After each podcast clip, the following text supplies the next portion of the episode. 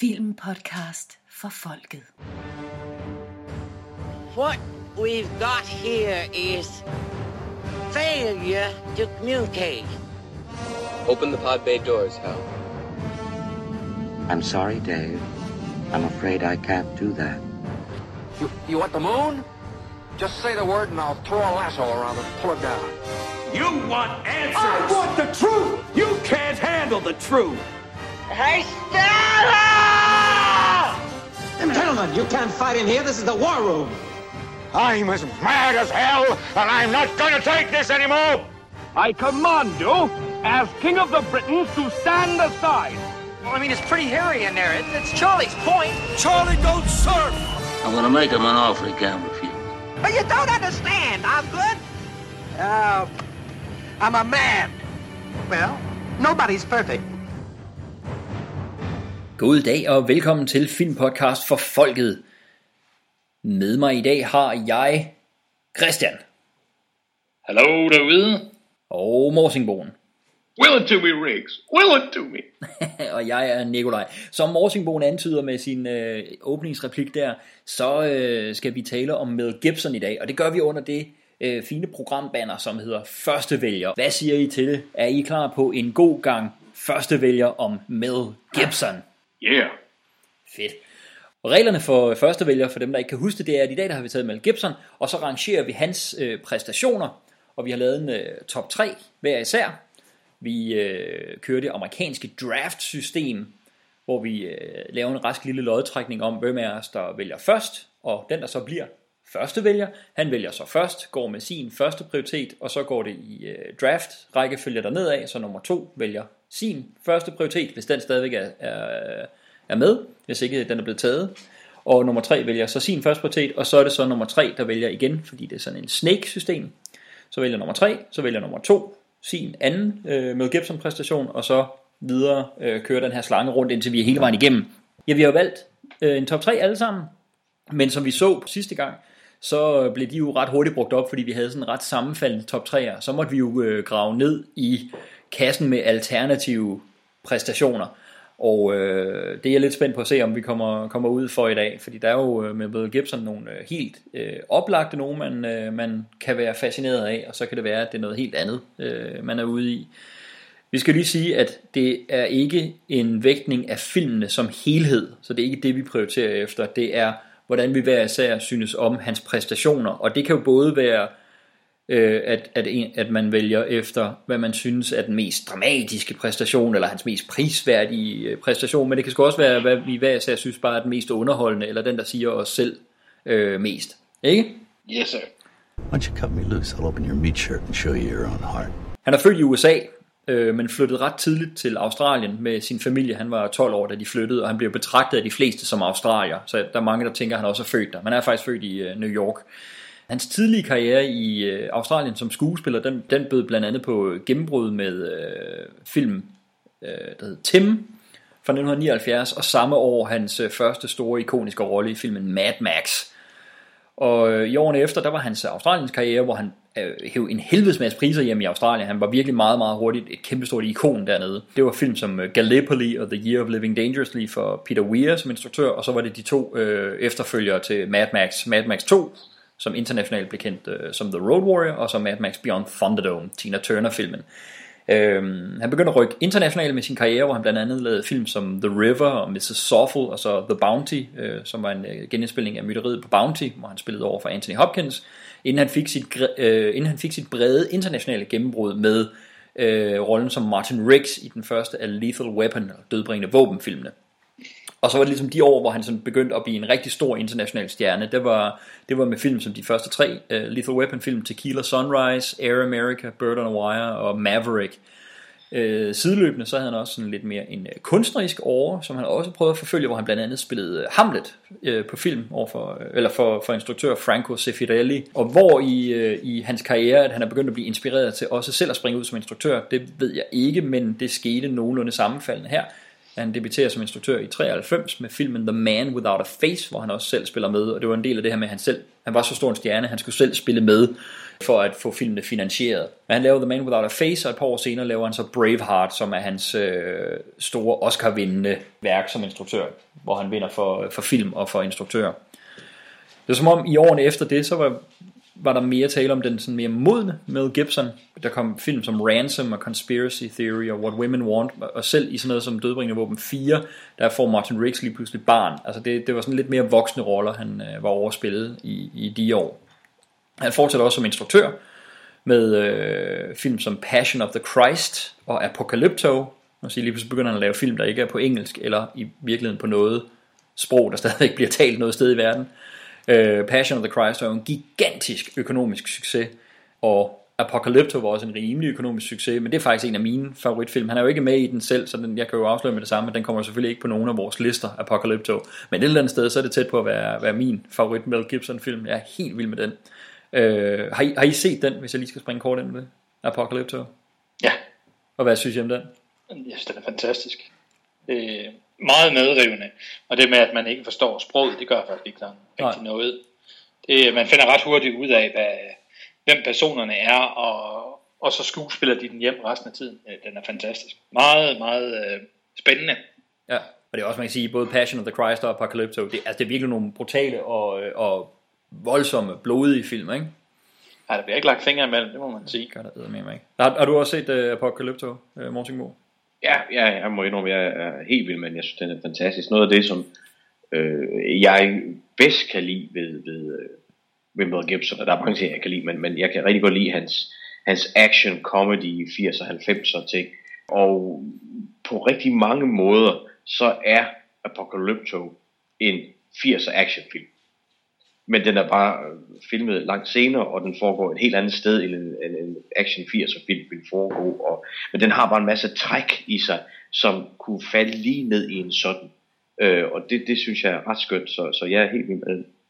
Ja, jeg kan godt følge dine, øh, dine tanker omkring den. Det, det er jo en genrefilm, som den også er både sådan historisk interessant, og også er virkelig drama og virkelig barsk og sådan noget. Så er det jo absolut også en, øh, en actionfilm, og en af de federe, synes jeg, nyere actionfilm. Øh, Øh, og der kunne man så som på en eller anden måde godt stoppe historien om Mel Gibson, hvis man, øh, hvis man gerne ville spare sig selv for en masse af det, der så fulgte fuldt efter. Øh, men er holdt derop, der er fuldt meget negativ presse omkring ham øh, de sidste mange år. Ikke? Sådan noget med at kalde kvindelige betjente for sugar tits, og komme med ret upassende antisemitiske bemærkninger, og han har haft virkelig nogle alkoholproblemer. Så der er virkelig, der har været meget, meget negativ presse, kan man sige. Og det er jo ikke et eftermæle, der, der klæder Mel Gibson. Øh, og jeg personligt synes, jeg, altså, jeg tager jo stort afstand fra, fra de ting, han har gjort selvfølgelig, men, men jeg vil sige, medierne har også nærmest haft en fest med at portrættere ham som sindssyg siden da. Øh, så man kan sige, selvom vi selvfølgelig på alle måder tager afstand fra hans udtalelser på Filmpodcast for Folket, så synes jeg, at vi godt kan sige, at vi skældner 100% mellem den side af ham, og så hans kunstneriske virke i den her podcast, ikke? Jo, oh, helt sikkert. Absolut. Ja. Efter han har fået de slagtider på sit, øh, på sit renommé. Så har han jo haft et par forsøg på at skabe sig et comeback, blandt andet øh, i filmen The Beaver, instrueret af Jodie Foster, i Get the Gringo, i Machete Kills og i Expendables 3.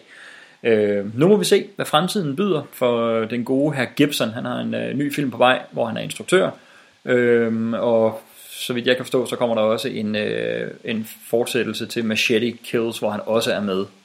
Så øh, lad os se, hvad, hvad fremtiden har øh, på beding for Mel Gibson, om han kan øh, genetablere sit øh, ry som en af verdens øh, største filmstjerner, eller i det mindste måske genet- øh, komme tilbage på sporet som en af de mere interessante, nyere filminstruktører. Fordi jeg synes, begge dele er jo øh, færre øh, labels at putte på ham, på en eller anden måde er det ikke det. Jeg synes virkelig, han er en sindssygt spændende instruktør, men han har jo indiskutabelt også været en af de store, store filmstjerner i 80'erne og 90'erne. So you tie me up like an animal, lead me to the slaughter, you humiliate me, disgrace me. Now when the time comes to kill you, and it will, I will not use a weapon, I will use my hands, because I want you to feel the way that I feel right now. Øh, Morsingbo, det er jo øh, dig, der foreslog med Gibson til, øh, til første vælger, så vil du ikke starte med at sige lidt om, hvad, hvad dit forhold til Mel Gibson er, og hvor, øh, hvad, hvad årsagen er til, at du har foreslået ham? Jo, altså jeg, jeg, jeg er stor fan af manden. Øh, det, det, det er jo selv sagt. Øh, og han står for nogle af mine favoritfilm, altså både underholdningsmæssigt, men også kvalitetsmæssigt. Han, har, han fagner jo bredt, det har han jo også været inde på, ikke? Altså både foran kameraet, men også, også bag kameraet. Øh, Så jeg synes, han er, han er, han er vildt spændende. Jeg skal øh, krybe til korset, og det er selvfølgelig meget passende, når det er Gibson, vi snakker om, øh, og indrømme, at der er nogle af hans film, jeg ikke har set. Øh, der er en del af de her australske film, jeg, jeg ikke har fået set, øh, som jeg så derfor ikke kan tage med i min rating, og det, det, det beklager jeg. Men jeg har set langt det meste af hans. For mig er han bare sådan en, en, en, en rigtig Hollywood-stjerne, men så kan han bare så meget, ikke? Altså, har virkelig den kunstneriske og poetiske sjæl i sig, og så kan han samtidig lave komedier og actionkomedier og romantiske komedier og alt muligt, ikke? Øh, Så jeg synes, han er, han er vildt spændende og vildt varieret. Så derfor synes jeg, han var oplagt at, at, at tage med. Og hvad med dig, Christian? Hvad er dine tanker om uh, Mel Gibson, inden vi går i gang med det her? At han er en, øh, en meget underholdende skuespiller, god instruktør, øh, og jeg håber sådan lidt, som du også hentydede, Nikolaj, at, øh, at det her ikke er, er det endelige for, for Mel Gibson. Jeg håber bestemt, at han har mange flere ting i godt i posen til os i årene fremad, og har bestemt ikke noget problem med at holde de to ting adskilt, hvad han laver uden for film, og hvad han præsenterer øh, på lærredet til os. Så, øh, så jeg håber, han har flere historier at fortælle, og, og er selvfølgelig også glad for, for meget af hans, øh, hans gamle arbejde, så at sige. Mm. Sweet. Jamen, jeg, jeg er helt med jer. Jeg er også øh, jamen, altså, bestemt med Gibson øh, fan. Øh, for mig der ramte det lige lidt hårdt, synes jeg, da, da de værste af de her ting kom, kom frem med ham. Men, men igen, det er jo ikke det, den her podcast øh, handler om, og, og vi er jo nødt til at fuldstændig se bort fra det, når vi vægter ham her, kan man sige. Øhm, og som sagt, så synes jeg, at noget af det, der virkelig, virkelig har været interessant øh, ved ham, det har altså været hans virke som instruktør. Startende med The Man Without a Face, som jeg synes var en rigtig solid øh, film, og så Braveheart, som jo vinder Oscar for bedste film, og Passion of the Christ, som uanset hvad man måtte synes om den film, jeg er ikke sådan ubetinget vild med den, men det er godt nok en øh, interessant og virkelig en fysisk film. Og så Apocalypto, som vi jo alle sammen nu har erklæret, at vi er helt vilde med. Spændende person. Jeg synes, vi skal kaste os ud i og øh, få gennemført en lodtrækning, så vi kan få afgjort øh, rækkefølgen, som vi vælger i.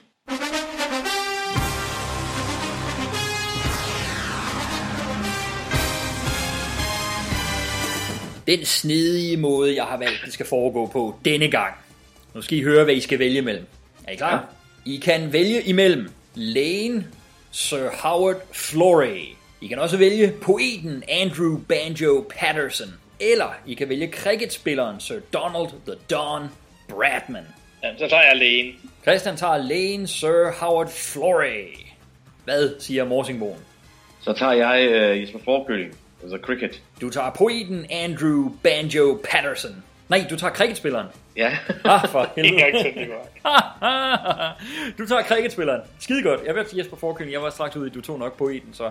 Jamen, uh, cricketspilleren Sir Donald the Don Bradman. Okay. Jamen, nu skal I høre. De tre navne her, de er valgt, fordi det var de tre, der sluttede som nummer 1, 2 og 3 på uh, The Australians, uh, det australske nyhedsmedie, deres top 50 liste over de største australier nogensinde. Og øh, det er selvfølgelig sådan, at øh, ham, der har valgt øh, nummer 1 på listen, han starter som første vælger, og øh, ham, der er inde som nummer 2 på listen, kører selvfølgelig nummer 2 og nummer 3, nummer 3. Ikke? Og jeg kan sige, at lægen Sir Howard Florey, øh, som er Nobelprisvinder, og han var faktisk den første, der succesfuldt anvendte penicillin, øh, penicillin medicinsk. Øh, Andrew Fleming havde jo opdaget det ved det man lidt kan kalde et, øh, en tilfældighed, og nåede faktisk aldrig rigtigt at få det brugt i medicinske forsøg. Så ham, der, der, der først anvendte det succesfuldt medicinsk, øh, og dermed medvirkede til at redde millioner af menneskeliv, det var Sir Howard Florey. Han var nummer tre på listen, så du starter som nummer tre, Christian. Og cricketspilleren Sir Donald the Don Bradman, som du valgte, Morsingbo, han regnes af mange som den største cricketspiller nogensinde. Og han var faktisk så dominerende, at et af de første spørgsmål, som Nelson Mandela stillede, da han blev løsladt efter 27 år i fængsel, det var om Don Bradman stadig var i live. Så er man en stor cricketspiller, hva'? Nå. Ja. Øh, han øh, sluttede som nummer to på listen, så du øh, vælger som nummer to. jeg var ved at prøve at give dig pointen, så du kunne blive nummer et. Men, øh, øh men det betyder så, at øh, jeg starter som første vælger i den her omgang, fordi jeg har, øh, er jo så endt med poeten Andrew Banjo Patterson. Og han var krigskorrespondent og også officer i Første Verdenskrig. Men så var han øh, forfatteren, der definerede australsk litteratur. Og et af hans mest kendte digte, det er The Man from Snowy River, som er filmatiseret med Kirk Douglas. Men hans eftermæle, det er nok først og fremmest, at han er øh, digteren bag den mest kendte australske sang nogensinde, som ofte bliver betragtet som den uofficielle nationalsang, nemlig Waltzing Matilda. Så det var altså Banjo Patterson, der skrev teksten, der sidenhen blev sat musik til som Waltzing Matilda. Det er fedt nok. Det, det er meget større, end at have været ham, der har succesfuldt anvendt penicillin til at redde millioner af menneskeliv. Eller stød til en lille hård kugle. Eller, uh, ja. Ja, bare jeg har været den bedste nogensinde til at støde til en lille hård kugle. Ja, det er også rigtigt. Det er også rigtigt. det er alligevel noget. Ja, jamen med øh, rækkefølgen på den måde øh, fastlagt, så øh, synes jeg, vi skal kaste os øh, ud i det. Og øh, det er jo mig, der starter. Så øh, jeg vælger min øh, første prioritet, og jeg vil sige, når jeg kigger på min liste, så er det øh, del med svært, fordi jeg havde to, som ligger altså virkelig side om side, og jeg vil nok nærmere vil kalde en 1 og en 1A. Men, men så tager jeg simpelthen den, der så lige marginal for mig er, er det første billede, jeg sjovt nok får, når jeg tænker på øh, Mel Gibson. Og det kan være, det er ansporet af, at han er blevet Wacko Gibbo her de sidste år, at han er blevet Mad Mel, som folk de kalder ham øh, i dag. Så jeg har havnet på øh, Mad Max Rockatansky fra Mad Max 2, den film, der internationalt kom til at hedde The Road Warrior. Det er simpelthen øh, måske lidt overraskende min nummer 1 på min Mel Gibson liste. Hvad, hvad siger I til det valg? Den, den tror jeg ikke, der er nogen af jer andre, der har som nummer 1. Nej, den får lov til at have for dig selv på en første plads. Men ja. er den overhovedet i nærheden af nogen af jeres top 3? Øh, nej. Nej. den, Heller ikke her, det må jeg indrømme. Nej, øh. det tænkte jeg nok. Altså hvis sige, det jeg godt kan lide ved den, det er, det, det, det, det er jo ikke, kan man sige, den dramatisk mest alsidige skuespilpræstation, men det er heller ikke krævet af karakteren. Det er jo den her meget øh, muttede, lukkede, forsagte overlever i et postapokalyptisk øh, Australien, øh, hvor hele hans rejse med hævn over sin øh, kone og, øh, og barns øh, mor, det, det er ligesom overstået i etteren. Nu er han en færdigudviklet karakter, som sådan set ikke har så meget andet øh, i livet, end at finde brændstof til sin, øh, til sin bil det er bare for mig virkelig sådan en visuel, ikonisk rolle, som er altså for mig på højde med øh, nogle af de der western-helte, vi har talt om, altså Clint Eastwoods Man With No Name og, og John Waynes Ensomme Rytter. Der, der visuelt har jeg Mad Max 2 og, og det er, med Mel Gibson, der er det lige præcis toeren. Jeg synes klart, det er den bedste af de tre Mad Max film. Nu der er der også kommet en, en fire, som jeg synes er helt fantastisk også. Det er så uden Mel Gibson. Så af de tre Mel Gibson Mad Max film, der, der er det klart øh, Mad Max 2, eller The Road Warrior, der står for mig. Nå, den var ikke i nærheden af at registrere for jer. Jamen, øh, ikke lige. Ikke lige. Hvad er det sådan noget, I virkelig, øh, virkelig, virkelig ikke kan lide det, eller øh, er det bare middle of the road for jer? Den er ikke på min top 10. Sådan. Og det er den heller ikke på din, har jeg ret, Morten Mo? Nej, nej, altså I ved jo godt, at øh, jeg, er, jeg er ikke Mad Max-fan. Øh, og det tør jeg godt indrømme, selvom der er mange af dem derude, og jeg kan heller ikke lide den nye Mad Max Fury Road. Det skal jeg også være ærlig indrømme. Der er jeg også helt alene, det ved jeg godt. Men jeg er simpelthen ikke til universet. Det behøver selvfølgelig ikke at spille ind på præstationen, fordi det er jo egentlig præstationen, det handler om, men, men øh, jeg har set Max Max, Mad Max filmene øh, men, men de, har ikke, de, har ikke, de er ikke blevet hos mig, og dermed er præstationen heller ikke blevet hos. Så, så, så jeg, har, jeg har ham desværre heller ikke med. Men man kan også virkelig sige, at det er, det er måske også en præstation, der er uløseligt forbundet med det univers, den foregår i, fordi altså, han er, ja. han, han, den karakter, især i 203'eren og Fury Road, er så meget et produkt af, af den verden, den foregår i. Så man kan sige, hvis man ikke kan lide verden, så er der nok også en ret stor sandsynlighed for, at man heller ikke kan lide karakteren, og, og dermed også præstationen. Jamen det er, jo, det er jo et sted, hvor vi er virkelig delt, fordi jeg har endnu til gode at se en film, jeg bedre kunne lide fra 2015 end Mad Max Fury Road. Så altså, der, der er vi jo selvfølgelig øh, delt på det. Og Fury Road var så den film, der endelig toppede og blev min favorit Mad Max film. Selv overgående, den synes jeg er fantastiske, The Road Warrior. Det er masser, ja, det er nu her. Den er fed. 2,000 miles from here. How do you expect us to get it there? Drag it? If we have to, yes, there's always a way. Two days ago, I saw a vehicle that had hauled that tanker. You want to get out of here? You talk to me. Men, men hvis ikke det er øh, Max Rockatansky, du har, Morsingbo, på en førsteplads, så har du jo stadigvæk øh, din oprindelige førsteplads til rådighed. Det har jeg nemlig. Så hvad har du der? Øh, der skal vi til øh, året 1990, øh, hvor han spillede rollen som en eller anden, der hedder Hamlet, i en eller anden film, der hedder Hamlet. det er jo selv sagt øh, den mest legendariske mandlige øh, rolle i, en, i, i et skuespil nogensinde. Øh, Hamlet, The Prince of Denmark. Øh, og øh, nu er det selvfølgelig naturligvis i en filmudgave. Der har jo været nogle fantastiske udgaver af filmudgaver af Hamlet, ikke? Øh, øh, Laurence Olivier og, og også Kenneth Branagh og, og andre, som har præsteret og, og har lavet dem i, hvad skal man sige, mere traditionelle udgaver. Og jeg prøver ikke at sammenligne her. Øh, jeg, jeg prøver bare at, at, at understrege forskellen. Det er, at, at Mel Gibson spiller Hamlet med en utrolig øh, intensitet og, og, og fysik øh, i sin figur, som jeg synes er rigtig spændende, og som sætter hans, hans version af Hamlet i, i sin, på sin egen hylde. Ikke? Altså, øh, og han, hans, hans greb om, om, om sproget, og hans greb om det vanvid, som, som, som, øh, som er i Hamlet, øh, synes jeg er vildt imponerende. Øh, samspillet med, med flere af de andre i filmen er, er forrygende. Så ja, øh, min nummer et øh, præstation for Mel Gibson, det er sgu øh, hans, hans version af, af Hamlet. Fantastisk. Øh, hvor, øh, Christian, er det, var det også din nummer et, der røg der? Øh, nej, det var det ikke. Var det en fra din top 3, der røg der? Øh, nej, det var det ikke. var det en fra din top 10, der røg der? Ja, ja, ja, ja Okay. okay. Altså, det er, ikke min, det, er ikke, det er ikke min favorit Hamlet. Jeg er mere til uh, Kenneth Branaghs uh, fire timers Hamlet Inferno fra 96. Ja. Jeg, jeg, jeg havde den heller ikke i min uh, top 3, vil jeg sige. Jeg, jeg kan virkelig godt følge dig, fordi jeg også altså, er nogle omgange, jeg har set den en del gange, uh, der Sefirellis uh, Hamlet med Mel Gibson. Har virkelig nogle omgange været, været virkelig betaget af den, også netop fysikaliteten i det. Og der er jo ingen tvivl om, at han, han er den, der går ind mest og omfavner galskaben, kan man sige, i rollen. Men, men jeg er sådan lidt, eftersom det også er en påtaget galskab, karakteren har i forestillingen og sådan noget, jeg, jeg ved ikke helt. Jeg, jeg vil sige, jeg er ikke 110% solgt på den, på, på hans, øh, på hans Hamlet. Den er, den er god, det er helt sikkert. Men fedt, fantastisk. Den die.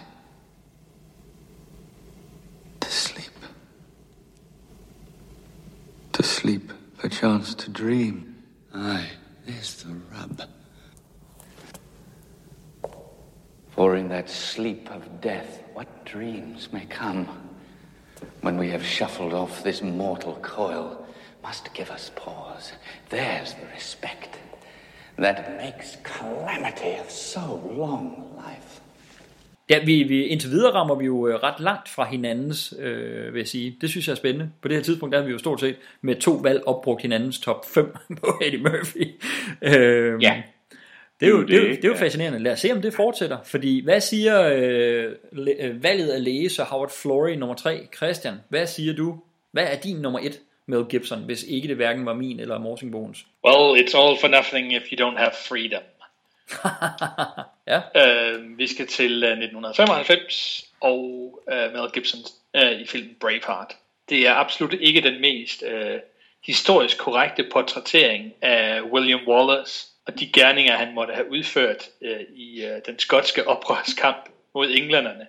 Men, øh, men jeg synes, øh, Mel Gibson er fantastisk medrivende Øh, og nogle af de ting, som måske godt kunne blive sådan lidt øh, karikeret, lidt øh, svulmende, når han skal holde nogle store taler og opile folk til at, til at gå i krig.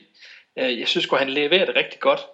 Det var, det var en anden side af Mel Gibson, som jeg ikke lige havde forventet at se på det en tidspunkt med de ting, han har lavet inden da. Så øh, ja, yeah, I love it. Jeg er helt vild med Braveheart. I can see it every day, twice on Sunday. Og sådan. Hvad, hvad er Morsingbo? Der, der røg en uh, top 3 for dig, ikke?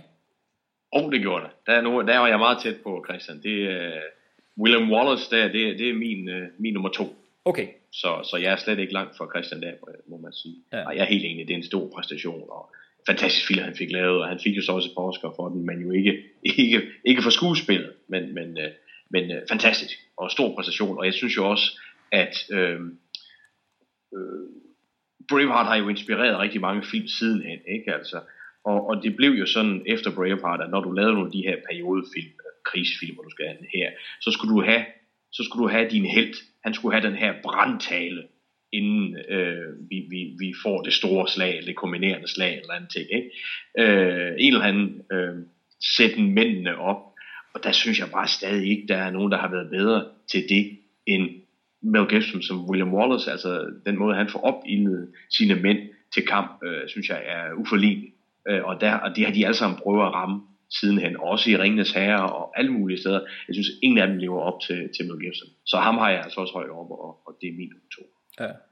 Altså, jeg, jeg, den havde jeg heller ikke i min, øh, i min top 3.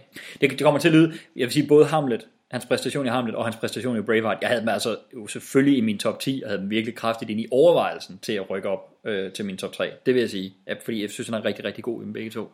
Men, men jeg, jeg, jeg sgu ikke, øh, jeg er ikke lige helt... Jeg synes, jeg, der er et eller andet, der, er et eller andet der, der, der stadig bliver en lille smule, øh, det ved ikke, holder mig en lille smule tilbage på de to præstationer, som ja, han er rigtig god. Jeg er fuldstændig enig med det med hans, øh, hans øh, kamptale. Altså, jeg, jeg kan nok heller ikke huske en efterfølgende, som har været bedre. Jeg synes, øh, Kenneth Branagh i Henrik den 5., men der har han selvfølgelig også Shakespeares ord at udtale. Altså, den, den synes jeg er endnu vildere, men det er nok også for mig bare den, den, den bedste call to arms tale nogensinde. Det, det, det er rigtigt nok. Den, den er svær. Men nu, nu tænker jeg også på de film, der er kommet efter Braveheart, ja. og som ligesom er blevet inspireret stærkt af, af den. Ikke? Ja. Øh, fordi, ej, ja, ej, men jeg skal ikke sætte mig imod øh, Shakespeare på nogen måder, og Kenneth Branagh og, og den måde, han portrætterer hans værker, og det er så også illustreret ved, at jeg altså også valgte ham som, som ja, nummer præstation, ikke? Så, så ej, helt enig. Helt. Så, men, men det er rigtigt, jeg, jeg kan sgu godt følge, der er nok ikke kommet nogen efterfølgende, der har, der har været op og match, det er jo, der er eddermame mange, der har prøvet. Det er øh, sindssygt, mand. Ja. Men er uh, super fed film. Jeg er også uh, helt på Braveheart, om end jeg ikke havde den i min, uh, i min top 3. Will you fight? Against that? No! We will run! And we will live. Aye. Fight and you may die. Run and you'll live. At least a while. And dying in your beds many years from now, would you be willing to trade all the days from this day to that for one chance, just one chance, to come back here and tell our enemies that they may take our lives, but they'll never take our freedom! Det betyder, at vi har været en, øh, en tur igennem, og øh, så vender slangen jo og kører tilbage. Og det vil sige, at det er ham, der havde tredje valget, som vælger først i anden runde. Det er jo dig igen, Christian. Det er det. Så hvad har du på din anden plads? For den har du jo stadigvæk også i spil. Ja, det, det, det må, bliver måske sådan lidt en overraskelse. Um, I've got a few minutes, so go boil an egg. Uh, min anden plads er Payback. Okay. Uh, hvor uh, Mel Gibson spiller Porter. Ja, ja jeg er helt vild med, med sådan det rå, uh, lidt ligeglade... Uh, bankrøver, der er blevet bedraget af alle, øh, der skal jeg sige, få noget hævn, og jeg skal kun have min 70.000, det er ikke 100.000, det er ikke 140.000, det er 70.000. Ja, det er rigtigt. Præcis, ikke? Ja. ja. øh, og øh, jamen altså, hans, hans samspil mellem de andre, øh, en fantastisk øh, fed Chris Christofferson er med, og jamen, øh, jeg, jeg synes, det er en hel masse af det, som jeg kan lide med Gibson men lige med en tand mere øh, råhed. Han, øh, han, han er sgu ligeglad. Han har mistet alt. Så fuck it, han skal bare have sine 70.000. Øh, og jeg er helt vild med det det øh, jeg, jeg synes, det er så godt. Det er så underholdende. Øh, det er ren underholdning for mig. Der er ikke alt muligt pæs og papir imellem. Så øh, payback nummer to. Og, og den må jeg jo hellere så sige noget på, inden øh, jeg sender den videre til Morsingbogen, så vi kan måske slutte på en high note, fordi det, det, kan, det forstår jeg slet ikke. det er mega fedt, at du har det sådan. Den, den, øh, den har jeg ret langt ned, både som film og øh, præstation deri. Det, øh, der er jeg godt nok slet ikke på. Interessant. Hvad med dig, Morsingbo? Var det en øh, top 3, der røg der? Ja, altså nu kan jeg jo godt huske, at, øh, at, at du ikke var særlig vild med, med, med Payback, Nikolaj. Ja. Øhm, jeg, kunne, jeg kunne ret godt lide og jeg husker også, der var rigtig mange, ikke mindst drenge, der hoppede rigtig meget på øh, Payback, fordi han bare er øh, kold i røven badass i den her film, og jeg synes, og jeg synes virkelig, Mel Gibson er fed i den, så jeg, jeg kan også rigtig godt lide den, og, og hans præstationer i, fordi den er anderledes. Igen, han breder sig ud, øh, ja. Mel Gibson, som, som få andre. Øh, på trods af, at der er rigtig meget af inden for action-genren, så, så er der rigtig mange variationer inden for det. Øh, så, så jeg kan også rigtig godt lide øh, den karakter, men jeg har ham ikke i min top 3. Nej. Øh, jeg har ikke. Havde du ham i overvejelsen til det? Nej, det havde, det havde jeg ikke for at være helt ærlig. Øh, det havde jeg ikke. Øh, men ja, men som sagt er jeg glad for præstationen. You're a crazy son of a bitch. That's why I love you. Yeah. You got a light? Uh, hey, uh, huh? You got a light? Uh, no. No. Well, then what good are you? Jeg, er, jeg kan rigtig godt lide, at vi får det bredt så meget ud den her gang. Det synes jeg faktisk er ret fascinerende. Ja, her er det jo i hver sin retning. Det er dejligt. Altså som jeg kan se, så har Christian stadigvæk en tilbage, fordi han har valgt to gange. Og ja. Morsingbo, du må have en tilbage, fordi du havde Hamlet, og så Braveheart er blevet taget, og jeg har to tilbage. Ja. Det er interessant. Lad os, øh, lad os se, hvordan den står, når det nu har været dig for anden gang, Morsingbo. Hvad er din nummer to Mel Gibson præstation? Nej, hvad er så din nummer tre jo? Men som nu Ja, det er min er, nummer tre. Det Som nu er nummer ja. to. Ja, jamen det bliver, det bliver øh, den for mig mest ikoniske øh, Mel Gibson rolle. Øh, og det er øh, fra 1987, øh, hvor han spiller Martin Riggs i den første Lethal Weapon, dødbringende våben. Det er jo en karakter, der over den filmserie udvikler sig rigtig meget. Øh, de ender jo med at, at, at, at næsten blive rendyrket komedier til sidst. Jeg holder af dem alle sammen, men specielt i den første her, der, der, er, det jo, der er det en ret seriøs rolle, og den her mand, der er på selvmordets rand øh, hele tiden, øh, synes jeg er vildt fedt spillet, og i en fed, fed actionfilm. Så øh, det bliver Martin Riggs øh, fra Lethal Weapon. Okay, øh, hvad med dig Christian? Havde du øh, Lethal Weapons Martin Riggs på listen, og det er jo vel at mærke fra Lethal Weapon 1, du var ude i der. Ikke Morsingbo, du sagde 87. Ja. Øh, ja, det var min træer. Det var din træer. Uh, der var vi helt enige. ja, ja. Jamen, øh, så, så du skal i hvert fald ned og grave i alternativer her, når den kommer tilbage til dig. Absolut, absolut. Ja. Så spørgsmålet om, hvor langt jeg skal ned på listen. Ja, det er det. og men indtil videre med dem, vi andre har valgt, så lyder det jo ikke som om, at du skal mega langt ned. Nej, jeg forventer at høre noget med Air America fra dig, Nikolaj. Ja, helt sikkert, selvfølgelig. og jeg vil sige, jeg, jeg, bliver også, jeg skal kigge lidt længere ned, end jeg ellers skulle, fordi det her, det var jo den, jeg havde som 1A øh, i konkurrencen okay, med Mad Max 2. simpelthen så højt, ja. Ja, det er det. Jeg, jeg er helt vild med hans præstation i, øh, ja. i Lethal Weapon, øh, især i etteren jo, ikke? Øh, jo, jo. Og den har lige grund til, at det lige bliver etteren frem for en af de andre, det er netop det der med, du siger, jamen, den går mere over i komedien derefter. Det, det er jo lidt det samme som med Mad Max. Han er en mand ude på hævn i den første, og så er karakteren ligesom hele støbt derfra, men hvor det så bliver en, øh, han er stadig super fed i de efterfølgende, men der er det netop en ren body-komedie, og, og dramatisk bliver det lagt lidt mere over til nogle af de andre karakterer, især uh, Murtaugh, ikke? Der i den første, der er det jo virkelig Riggs' uh, rejse her opgøret med, efter hans kone er død, og selvmordets rand, som, som du er inde på, og sådan noget, ikke? Altså, jeg synes virkelig, han har en kant i den film, som er, er virkelig, virkelig fed. Specielt hvis man ser special edition udgaven af den. Ja, der så, får, får- den, så får den der rigs på kant virkelig noget ekstra brænde. Ja, det gør den godt nok. Oh, what do you want to hear, man? Do you want to hear that sometimes I think about eating a bullet? Huh? Well, I do. I do. I even got a special one for the occasion with a hollow point. Look, make sure it blows the back of my goddamn head out. Do the job right. Every single day I wake up and I think of a reason not to do it. Every single day. And you know why I don't do it? This is going to make you laugh. You know why I don't do it? The job. Doing the job. Now that's the reason. You want to die? I don't. I'm not afraid of it. I ain't afraid of it. Here, take my gun.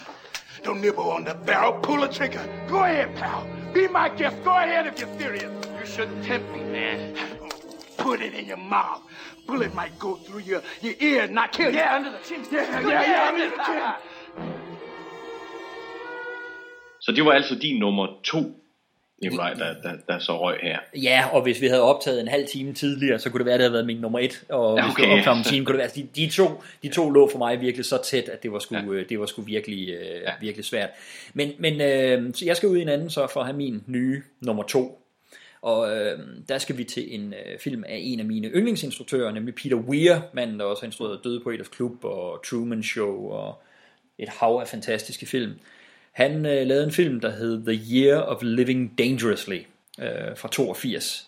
Den havde titlen Lev farligt på dansk. og lyder lidt mere en actionfilm på dansk, end, end det er. Hvor Mel Gibson han spiller rollen som, get this, Guy Hamilton. Really? Men det er ikke instruktøren af Goldfinger og Diamonds Are Forever, vi har gang i her. øh, han spiller en uh, ung australsk uh, journalist, uh, som er i Indonesien i, øh, i årene, kaosårene under præsident Sukarno. Øhm, og så spiller han over for en, øh, en øh, fotograf, som bliver spillet af Linda Hunt.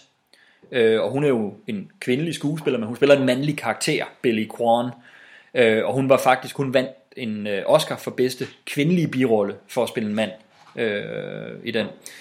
Og, og med i filmen er også Sigourney Weaver. Og, øh, jeg synes, det er en, øh, det er en øh, ret god film. Den, den er ikke øh, perfekt, en ret god film, men jeg synes, det fede for mig i Mel Gibsons præstation der, det er, at han har øh, den sådan øh, ungdomskodhed, øh, som man ser senere, men man kan virkelig også se, eller han har den ungdomskodhed, som, som, øh, som han havde i sine tidlige år.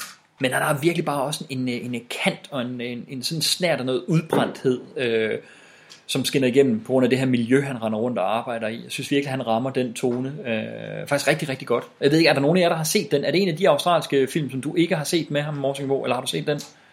Det er desværre en af dem, jeg ikke har set, og det, det irriterer mig rigtig meget, når, vi, når, vi, når den nu kommer med, ikke? Altså, ja. fordi jeg ved jo godt, at han har et par stykker her, specielt øh, denne her, og så øh, Gallipoli, ikke det den hedder. Jo.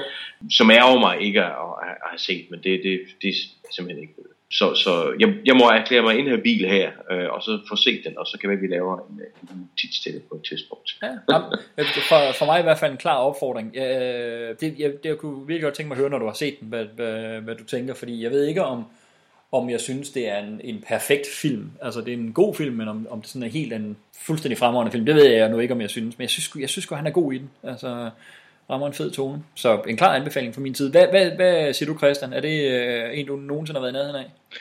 Så måtte jeg jo tage den længere ned på min liste nu. Bastard. Er det rigtigt? Det var min fire. Det var simpelthen din fire? Ja. Jamen, jeg, altså, ja, du har ret, den er ikke perfekt, men, men det er sgu ikke langt fra. Jeg kan, jeg kan rigtig godt lide den. Ja. Øh, men det er også, altså han er god, men ensemblet er godt. Det taler helt sikkert. Ja. Jeg synes også, Sigourney Weaver er god i Ja, og Linda Hunt. Og Linda Hunt selvfølgelig. Ja, men altså, hun er god i hvad som helst. Ja. Ja, de er super gode. Jeg tror, det er sådan noget af det, der sker, at, at der kommer virkelig noget dramatisk modspil til ham i den film, som gør, at, at det også lidt svinger nogle nuancer frem i ham, som jeg ikke synes, jeg altid ser. Der er også noget sårbarhed over hans præstation i den her film, som jeg virkelig godt kan lide. Ja. Ja, fedt. Nå, der er en uh, kraftig opfordring der, Morsimbo, til at se The Year of Living Dangerously. What do you do at the embassy? I mean, apart from socializing, uh, I work with Ralph. You're a spy? You're a spook, aren't you? Well, if I were, I'd hardly tell you, would I?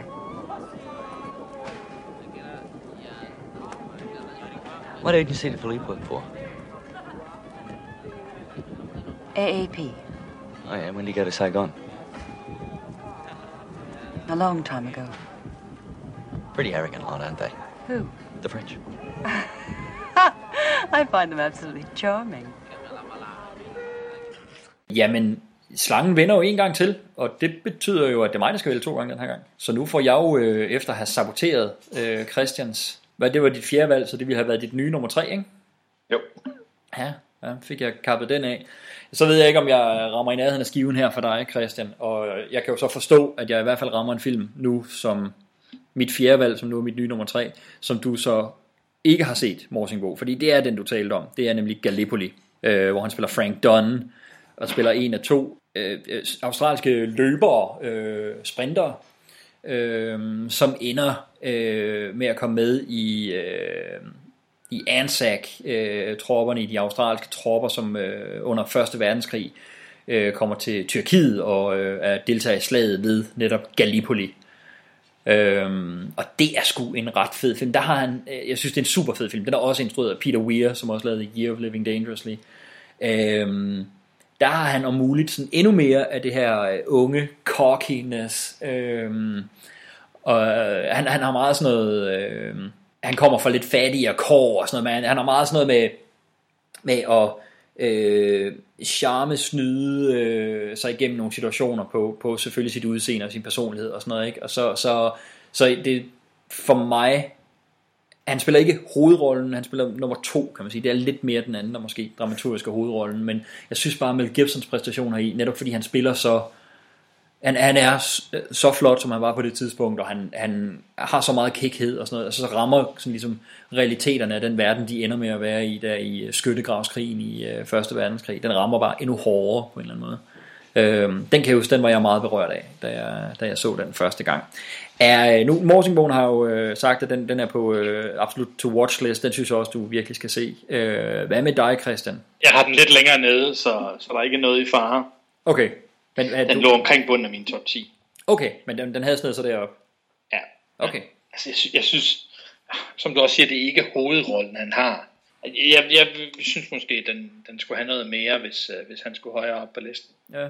Jeg synes helt klart, at han er bedre i The Year of Living Dangerously. Ja. Men, men det, jeg tror måske også, det er en smagsag, hvad man nu er til. Altså, jeg er jo, øh, krigsfilm er måske ikke sådan lige nødvendigvis mig, så... Sorry about yesterday, mate. We're in a great race. Frank Dunn. Archie Hamilton. Well, it just gave me a hell of a shock to be beaten right out here. Won everything there was to win in Perth. I was just lucky. Well, look, anyone who runs under nine and a half with crook feet isn't just lucky, mate. You joining up? Uh, no, I missed out. I'm underage. You want something to eat? You mean would I like to order? You from the city? Yes, as a matter of fact, I am. Yeah. Well, we don't put on the dog up here. What do you want to eat? Well, if that's your attitude, I won't have anything. Suit yourself. Ah, he's not finished. Are you, mate? Jamen, så er Gallipoli øh, ude af verden, og øh, vi har en enkelt tilbage på, øh, på dig, Morsingbo. Ja. Ja, nu er jeg jo spændt, Jamen. fordi du skal jo ned i alternativerne nu, ikke? Jo, jeg skal have min nummer 4. Okay. Så længere, så længere skal jeg trods alt ikke ned. Det er jo ret vildt. Vi skal jo så aldersmæssigt til den anden ende af skalaen, øh, fra en meget ung Mel Gibson der i, i lad os sige, i starten af 80'erne. Ja. Øh, skal vi frem til 2011, hvor han spiller okay. rollen som Walter Black i filmen The Beaver. Ja. øh, som var en film, der sådan lidt forsvandt. Øh, og ja, filmen er måske lidt en ujævn øh, oplevelse, og det synes jeg, den er udmærket, men den, ja, øh, det, det er langt fra en, en perfekt film. Men jeg synes virkelig, virkelig, han er god i den her rolle som den her mand, der får et, øh, et sammenbrud øh, og prøver at samle sig selv op igen.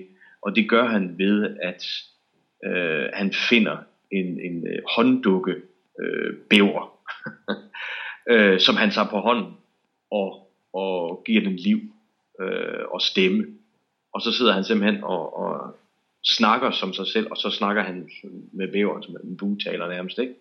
Og prøver at filme mål og mening med livet igennem den dialog, han har med sine håndbæver. Øh, det, det er en skør, øh, skør film, og det er et skørt portræt, men jeg synes virkelig, virkelig, at han er god i det. Jeg synes, og det han gør, er sgu ikke øh, nemt. Øh, så, så, så jeg var meget imponeret af den præstation, han der leverer. Så øh, det, bliver, det bliver Walter Black i The Beaver for mig. Interessant. Hvad er Christian? Nu er du også glad for at se Mel Gibson med hånden op i en bæver. Øh, nu har jeg jo ikke set Jodie Fosters Beaver. Oh, du, jamen, du tog simpelthen lige mit, mit øh, dybt upassende oplæg og lige toppede det. Jeg har ikke, øh, jeg har ikke set den, så, så det har jeg lidt svært ved at udtale mig om. Og så vil jeg sige, øh, jeg har set den, og jeg havde den ikke øh, nok ikke i min øh, top 10, og, og det er selvfølgelig, det er jo skidesvært det her med at adskille øh, film fra præstation, fordi jeg er nok enig med dig, Morsenbo, at det, det er ikke en helt fantastisk film. Jeg synes faktisk ikke, den er dårlig, men det er jo ikke sådan en helt super god film.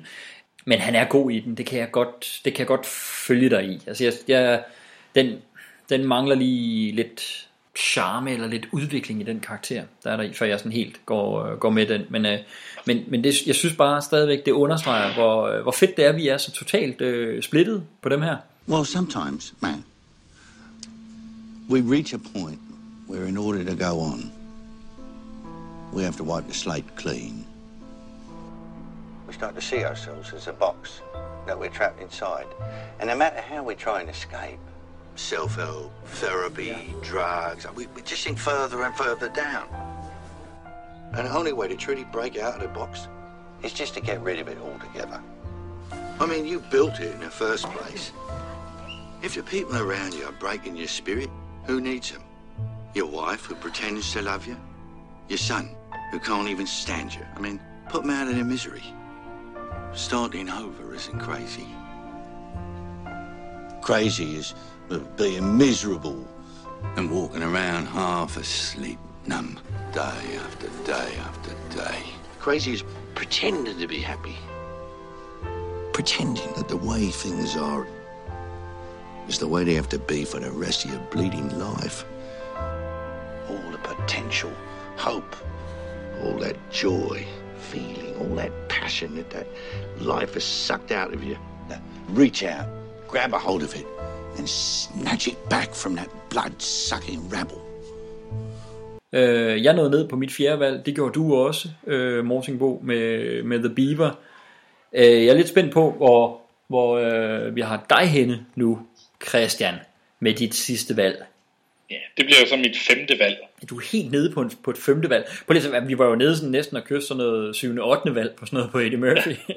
det er jo ret interessant. Det synes jeg virkelig bare taler ret, ret flot til Mel Gibsons karriere. Han har en utrolig stor range, ja. øh, hvor, hvor man måske siger Eddie Murphy, men der er det lidt mere... Det, det er de samme fem, man nævner i toppen, eller seks, man nævner i toppen. Og ja. så bliver det måske sådan lidt mere udvisket. Det er, jo, det er jo lidt mere oplagt at vælge dem, ikke? Ja, altså, jeg, synes, ja. jeg brugte også, altså, jeg brugte meget, meget længere tid på at lave den her liste, end jeg gjorde på Eddie Murphy. Hvordan havde I det? Jeg er enig, det, det, det gjorde jeg også. Altså, det, for, for mig, der gav Eddie Murphy sig meget mere ja. af, af sig selv. Ikke? Altså, selvfølgelig er den her den bedste, selvfølgelig er den her der er nummer to, selvfølgelig og så videre, og så videre. Ikke? Jo. Der, skulle man, der skulle jeg tænke meget mere med Gibson. Og jeg vil også sige, at den kunne også godt være anderledes om, hvis jeg lavede den igen om et par dage, og selvfølgelig specielt, hvis man, hvis man sørger for at have set alle Mel Gibson og, øh, performances, ikke? Altså, der har bare været så mange, pokkers mange, ikke? Jo, jo, men det er jo det, jeg tror, det kommer meget ind på sådan lige, hvad, hvad, hvad er ens humør, da man laver listen? Altså, hvad kommer lige i det øjeblik med Mel Gibson til at vægte det højest, ikke? Fordi, som, som, som vi er inde på i gennemgang af hans karriere, det er sådan nogle meget forskellige øh, perioder af hans, øh, hans karriere, ikke? Hvad, hvad er du så ind på, Christian? Jeg har valgt en film med øh, Mel Gibson og en kort optræden hans gamle Lethal Weapon ven.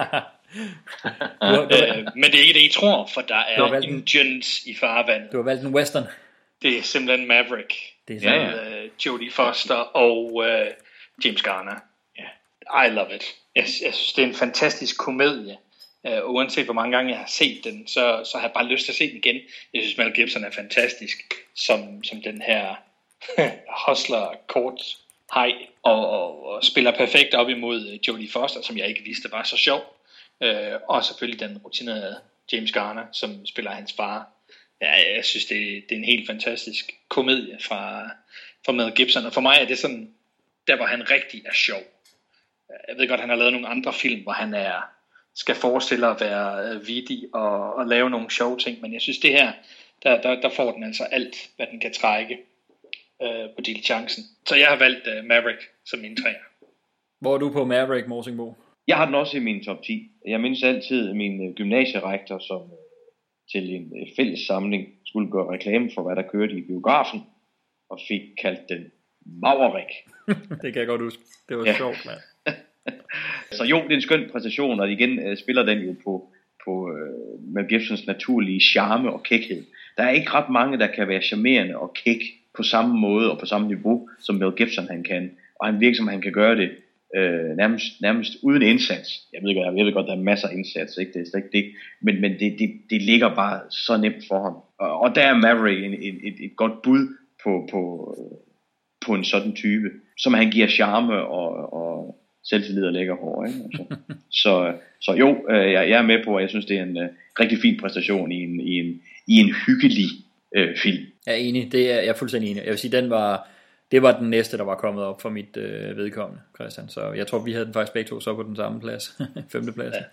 Super sjov, super naturlig. Det er faktisk, den var jo et stort hit, da den kom frem. Jeg har lidt indtryk, det er lidt af en glemt med Gibson-film i dag. Det tror jeg også. Så det er, jo, det er jo dejligt at slutte af med sådan en, en opfordring til at komme ud og få set, set eller genset Maverick eller Maverick.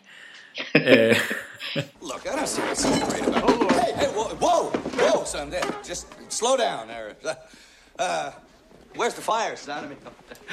Mean, slow down. Don't shoot me, okay? I'm just trying to expound. I was just saying, I don't see what's so great about being brave. I mean, I'm a card player. You know, I play cards, and you call me a gambler. I, I want to become an old gambler. You, on the other hand, are a gunfighter. And an exceptional one at that, from what I hear. So if I decided to go up against you, I mean, what chance would I have had? Answer? Zero. Oh. Nu, nu har vi jo været alle ni øh, valg igennem, og vi kom, jeg synes, det er ret fascinerende stadig, at vi ikke kom så langt ned af nogle af vores lister. Vi har haft øh, Prins Hamlet i filmen Hamlet, vi har haft Martin Riggs i den første Lethal Weapon film, Walter Black i The Beaver, Max Rockatansky i Mad Max 2, Guy Hamilton i The Year of Living Dangerously, Frank Dunn for Gallipoli, William Wallace for Braveheart, Porter for Payback og Brett Maverick fra Maverick. det er stadig sjovt. ja, det, er, det bliver altid være sjovt. Er, er der nogen, som I øh, sådan er overrasket over at ikke komme med, eller nogen I er meget overrasket kom med, eller er der noget I savner på listen, eller et eller andet? Hvad, hvad, hvad siger du, Christian? Altså, øh, hvis man sådan skal snakke lidt honorable mentions. Mm. Ransom ligger ikke langt uden for den liste, jeg er nået ned på. Okay. Den kan jeg også rigtig, rigtig godt lide. Men det er fordi, den, den kan en hel masse, og jeg synes faktisk, han spiller rigtig godt som, som den her far, hvis søn bliver kidnappet. Uh, og så synes jeg, det bliver mere sådan udvæsket, hvad der kommer længere nede af listen. Altså, han har, han har mange gode film. Jeg synes, jeg skal langt ned, før jeg rammer en virkelig, virkelig dårlig film. Mm. Altså, skal jeg ud over top 10. Men, uh, men jeg synes, de bliver lidt mere jævne, når vi når lidt længere ned. Ja, og jeg, jeg, jeg kan godt følge dig i Ransom, den, den havde jeg også sådan lige omkring min, øh, omkring min top 10, den kunne jeg sgu meget godt lide. Hvad, hvordan, øh, hvad, havde du nogen, du, du savner, øh, Morsingbo, eller nogen, du var tæt på at rykke op? Øh, nej, altså jeg er enig med, med Ransom. Den, den havde jeg øh, på en femteplads for mig. Øh, den, den, øh, den kan jeg rigtig godt lide. Jeg synes, han er en, en skøn, ærlig øh, portræt af en, af en mand, der, der får kidnappet sit, sit barn øh, og, og, og de desperate handlinger, man, man kan finde på at, at, at, at hoppe til. Øh, det, det, det synes jeg er rigtig stærkt. Øh, men jeg synes generelt med vores, vores, vores pulje her, at vi også er kommet bredt omkring. Øh, jeg øh, kan, kunne faktisk rigtig godt lide hans, øh, hans rolle i uh, What Women Want. Mm. Øh, hvor, han, den, hvor han kan, pludselig kan høre, hvad, hvad, hvad kvinder tænker. Det er jo total komedie, ikke? Altså, øh, og, og, og, jo, og jo en, en urealistisk komedie, ikke? Altså, men jeg synes, han er vildt charmerende i den, og den der måde, hvordan han, jo, fordi han pludselig kan høre, hvad kvinder tænker, bliver fascineret af kvinder, og, og hvad det vil sige at være kvinder, ikke? Altså, han ender med at, at, at sidde og jo nærmest at, at, at prøve dametøj på, bare for at sige, hvad vil det sige? Men nu kan jeg godt forstå det, når de så tænker det. Og det, det, det. Jeg synes, han kommer rigtig mange sjove hjørner omkring øh, i, i, i, en, i en skør komedie, ikke? Altså. Jo. Øh, så, ja.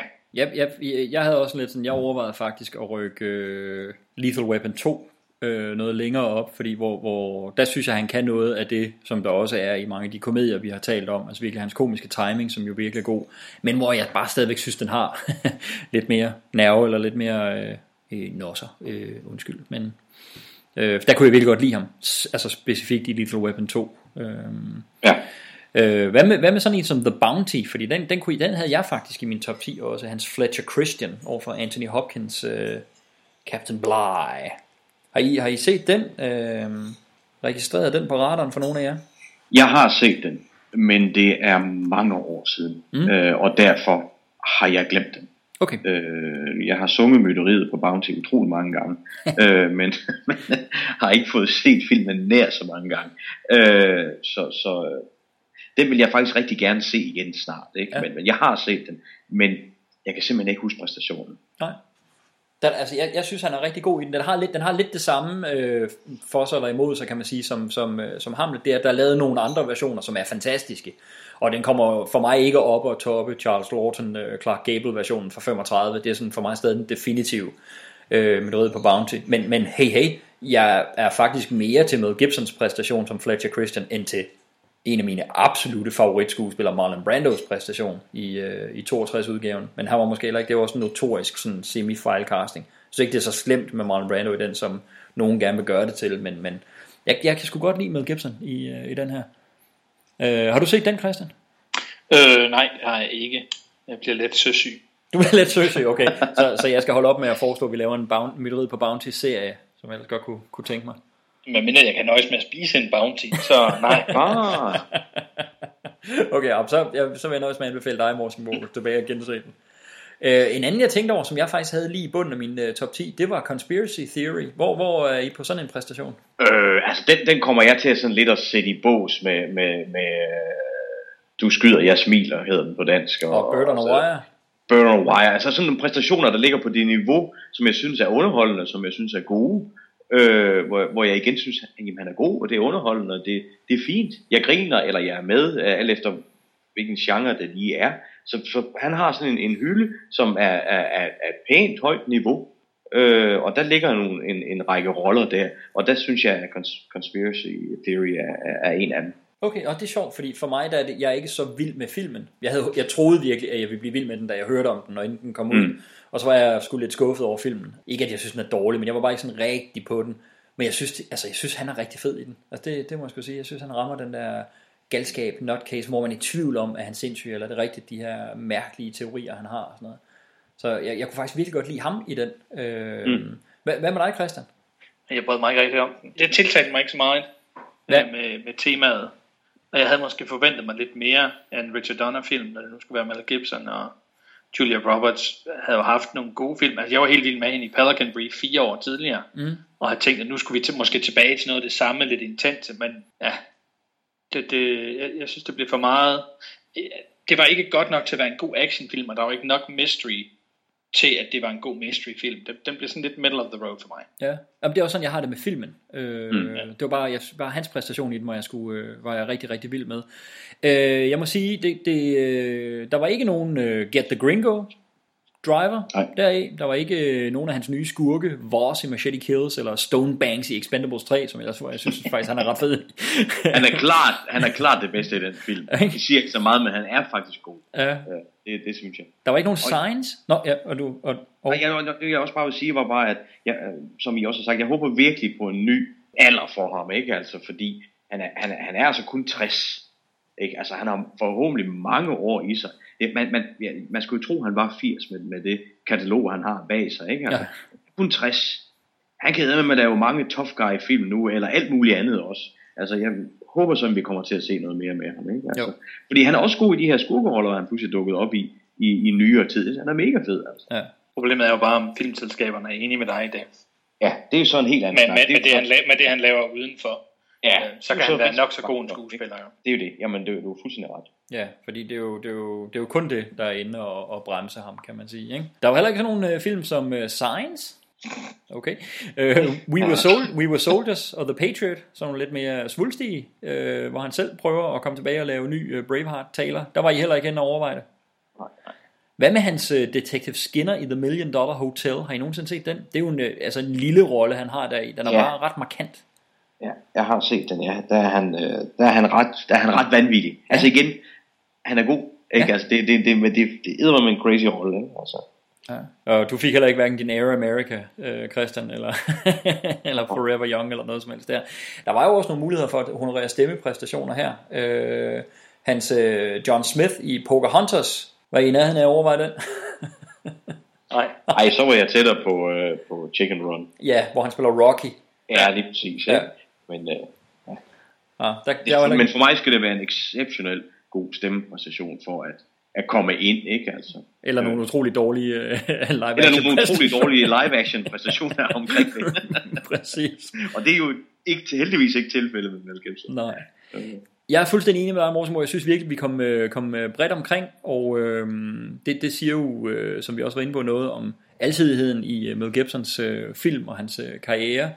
Der er ret meget, synes jeg, at dykke ned i for dem, der enten ikke har set det, eller har øh, glemt Mel Gibson, eller skubbet ham lidt, sparket ham lidt ud til hjørne på grund af hans øh, mere eller mindre uheldige optrædener øh, i det offentlige søgelys de sidste par år. Jeg tror, man skal altid også lidt huske, at noget af det er jo tit også medierne, der gerne vil forstærke den dårlige historie, der er. Vi, vi har i hvert fald konstateret, at der stadigvæk er meget at komme efter foran kameraet for Mel Gibson, og vi vil gerne se mere fra ham. Er det ikke øh, nogenlunde korrekt? Det er det i hvert fald. Jeg har ikke så meget mere at sige andet, end jeg synes, det var utrolig hyggeligt at vende tilbage til vores øh, første vælgerkoncept, og det håber jeg på, at vi kommer til i, øh, igen ude i fremtiden. Vi har selv nogle idéer på beding til det, men hvis der er nogen af vores kære lyttere, der har nogle øh, første vælger øh, emner, de gerne vil have os til at tage op, så smid dem endelig vores vej. I kan høre alle vores tidligere podcasts, både på vores hjemmeside, filmpodcastforfolket.dk og inde på iTunes. Og på iTunes, der vil vi øh, sætte stor pris på en øh, anmeldelse eller bare en rating af podcasten. Det er sådan noget, der gør, at andre har øh, nemmere ved at opdage Filmpodcast for folket. Øhm, har du lyst til at skrive til os med ros eller ris, så kan du fange os på facebook.com filmpodcast for folket, eller på vores forum på forum.filmpodcastforfolket.dk og hvis du øh, har lyst til at gå lidt mere i dybden med at foreslå nye idéer, eller kommentere på en podcast, eller interagere med os, så er det fedeste sted, det er inde på forummet, forum.filmpodcastforfolket.dk, ind og oprette en øh, brugerprofil derinde. Det er ganske gratis, og der er ikke noget som helst med øh, information eller noget, der bliver brugt til noget som helst noget sted. Det er udelukkende et sted, hvor du kan gå ind og diskutere film med os og diskutere vores podcasts. På Facebook, der vil vi selvfølgelig også sætte pris på, hvis du kan lide nogle af vores podcasts og dele linkene til, øh, til dem. Det er igen sådan noget, der gør, at andre kan opdage filmpodcast for folket. Det var, hvad jeg havde at sige for denne gang. Morsingbo, har du noget andet at byde ind med nu her på falderæbet? Mere Gibson og mere første vælger, tak. Sådan. Og hvad siger du, Christian? Oh, jamen, øh, det var dejligt lige at vende øh, Mel Gibson. Uh, man frygter jo indimellem, at han går i glemmebogen, men uh, nu er det i hvert fald kommet med en opfordring til, hvilke film man kan kaste sig over, hvis man har brug for et, uh, et fix. Mel Gibson. There's a podcast outside my room. Can I have a glass of water? And I mustn't mention Mel Gibson this year. Uh, not his private life, his politics, his recent films, and especially not Jodie Foster's Beaver. Um, I haven't seen it myself. Um, I've spoken to a lot of guys here, they haven't seen it either, but that doesn't mean it's not any good.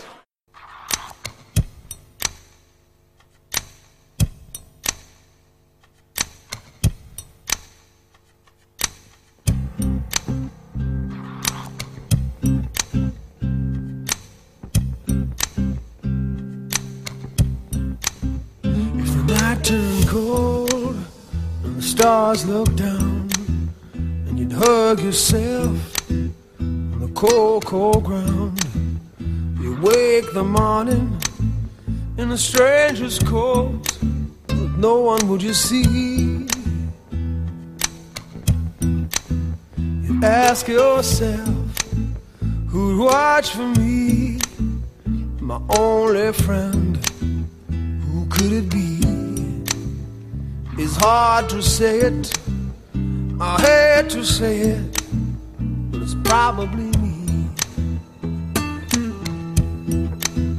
When your belly's empty and the hunger's so real, you're too proud to beg and too dumb to steal. You search the city for your only friend no one will you see. Ask yourself who'd watch for me. A solitary voice to speak out and set me free. I hate to say it, I hate to say it, but it's probably me. You're not the easiest person ever got to know. It was hard for us both that I feeling sure. Some would say I should let you go your way. You only make me cry. Well, if there's one guy, just one guy, who laid down his life for you and I. I hate to say it, I hate to say it, but it's probably